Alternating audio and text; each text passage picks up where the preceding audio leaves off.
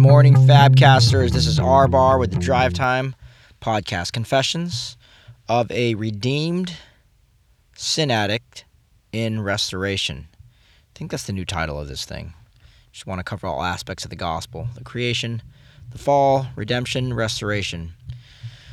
So I had the most incredible night last night where um, my daughter, the four year old, wanted to she wanted to get up, and, and my wife said, "Well, yeah, we can let her up because she took a she took a nap late in the afternoon, so she's laying in bre- bed, bright eyed, bushy tailed, and so I was the bearer of good news, and I walked in there and I said, "You wanna, you wanna come hang out with Daddy?" And this is about like eight o'clock at night, eight p.m.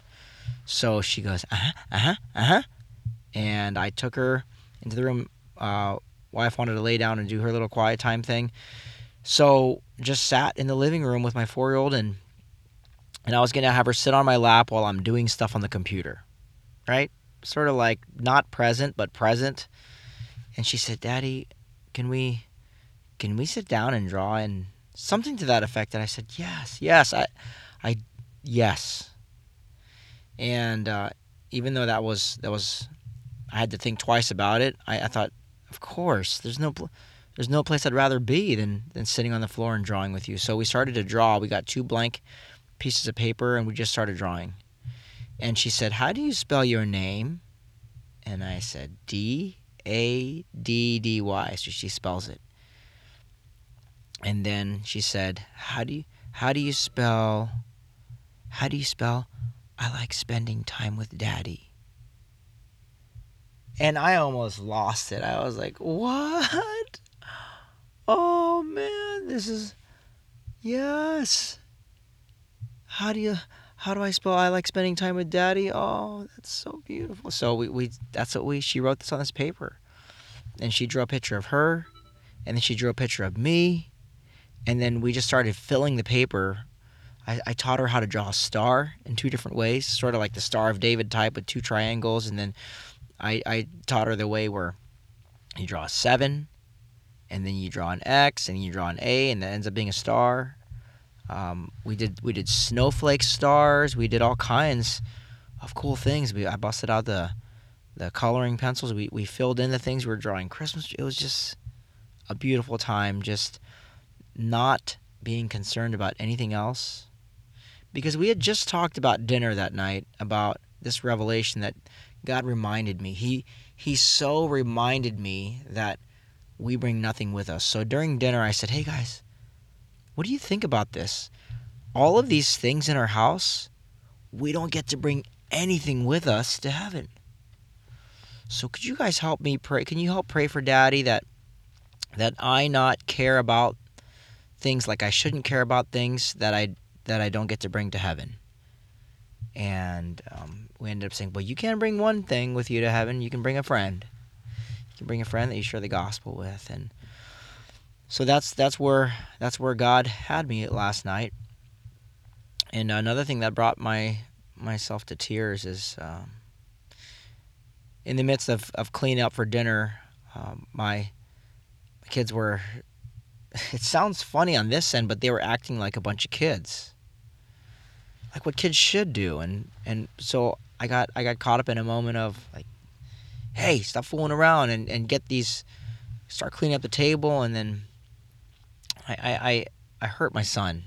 You know, I, I grabbed him by the arm, like, get over here and do this the right way. And you're spilling um, crumbs on the ground. And so I, I hurt him. Right? And he's crying out. And so by the time I got to his bed, he was already asleep. And he had, he had asked to, uh, to prayer journal. He prayer journals um, every night and sometimes we get to do that with him. But and I just sat there and I was doing my I was doing my little quiet time in, in the Word. I'm I'm going through the Gospel Primer with another guy from my church. So uh, as I was doing that little bit of homework, I was just staring into his little face as he's as he's just laying there sleeping in stage four REM, just body in recovery, and I'm just just admiring looking at him and how how innocent my seven year old is, and and the fact that he's um, he's soaking in everything, and I just so want to teach him that his dad is in desperate need of a savior. and, and I, I want them to pick up on the fact that that um I need a savior, and it's not like I need a savior, uh, but I'm gonna lose my mind, and then Sunday Sunday morning yell at people, and then walk into the church and then hide it. Now I, I want them to see that in every aspect of our life, whether we're we're worshiping in a corporate setting at church, or or Tuesday home group, that that I'm consistent around the board, that I'm constantly letting other people know how much I need a savior. So not to hide anything, like because I I've often been two peop, two different people on Sunday morning, like this this domineering father threatening lives of kids. You better get your jacket on. We better get in this place. And then we walk in. Hey, how's it going? Hallelujah, brother. I don't want them to see that kind of contradiction, but the same kind of like, oh, you guys, will you forgive me for acting like this? And then to get in and constantly uh, let them see that when I when I get to church and I'm talking to Uncle Matt or Uncle Andy, like, hey guys, I, I let I let Uncle Matt know that what I did to you was wrong, and, and he's to be praying with me as well, just to just so they could see how what it really looks like to do life with other people. And in those moments, I, I also I enjoy isolating my kids and spending time and looking into their eyes. And then and then a week or two will go by and I'll just forget how important that is. So a couple verses that that come to mind is uh, there's a, there's a passage in in Luke chapter 11.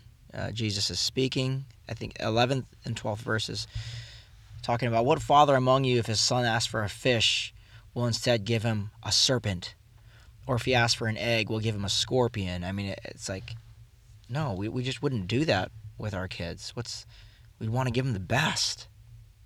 And so it might be a little bit jump for this passage, but but if I'm going to give my kids the best, why don't I show them just how much I need a savior and be real with them and and to dial them into that? Because kids might not be understanding everything, but they're tracking everything. And if there's one thing I want them to know and and to know well is is that life should be lived in community and, and struggles and sin is this like this ultimate leveler. It levels the playing field no matter what context or setting I'm in. And it just brings people to their knees like it brings me to my knees. And to just have the kids know, man, I don't need to I don't need to fake it. Uh, God actually has me hanging out on Tuesday nights with these kids and has me part of this youth group or this church because, well, we're all people who need to get together with other people who need a savior, and uh, for them to be freed up from thinking that they're the ones that that don't, because that's the, that's a horrible, horrible place to be. If I ever believe that I wasn't like everybody else, or the subtle lie that well, I, yeah, I need Jesus, but I don't need as much as much as those guys. I just want them to see that that the the foot of the cross is is level. So that's just me giving the giving a little update of, of what happened yesterday. So much can happen in a day, but it all happens to remind me of who I am, that I'm a child of God, that I'm in desperate need of a Savior, and that my role as a dad is to help my kids get dialed into that reality. And to, remind myself that, that, hey, I'm raising broken people, and I myself am broken, but we have a, such a good Father we have a good, good Father. We have a good Savior. We have a perfect Savior who has time for us. I mean, our God the Father has time for us. He's he's not too busy with his time. He wants to spend time with us. And no matter what I pray, it doesn't have to be pretty. He's he's like, "Yes, talk to me because I love spending time with you. I love getting on the floor with you and coloring with you and and, and you can just your prayer can look like these little jacked up little Christmas trees that my four year old draws. she actually draws pretty good ones. But that God so desires us just to just to be his children, just to be a child. A child who just cries, Can I spend time with you, Daddy?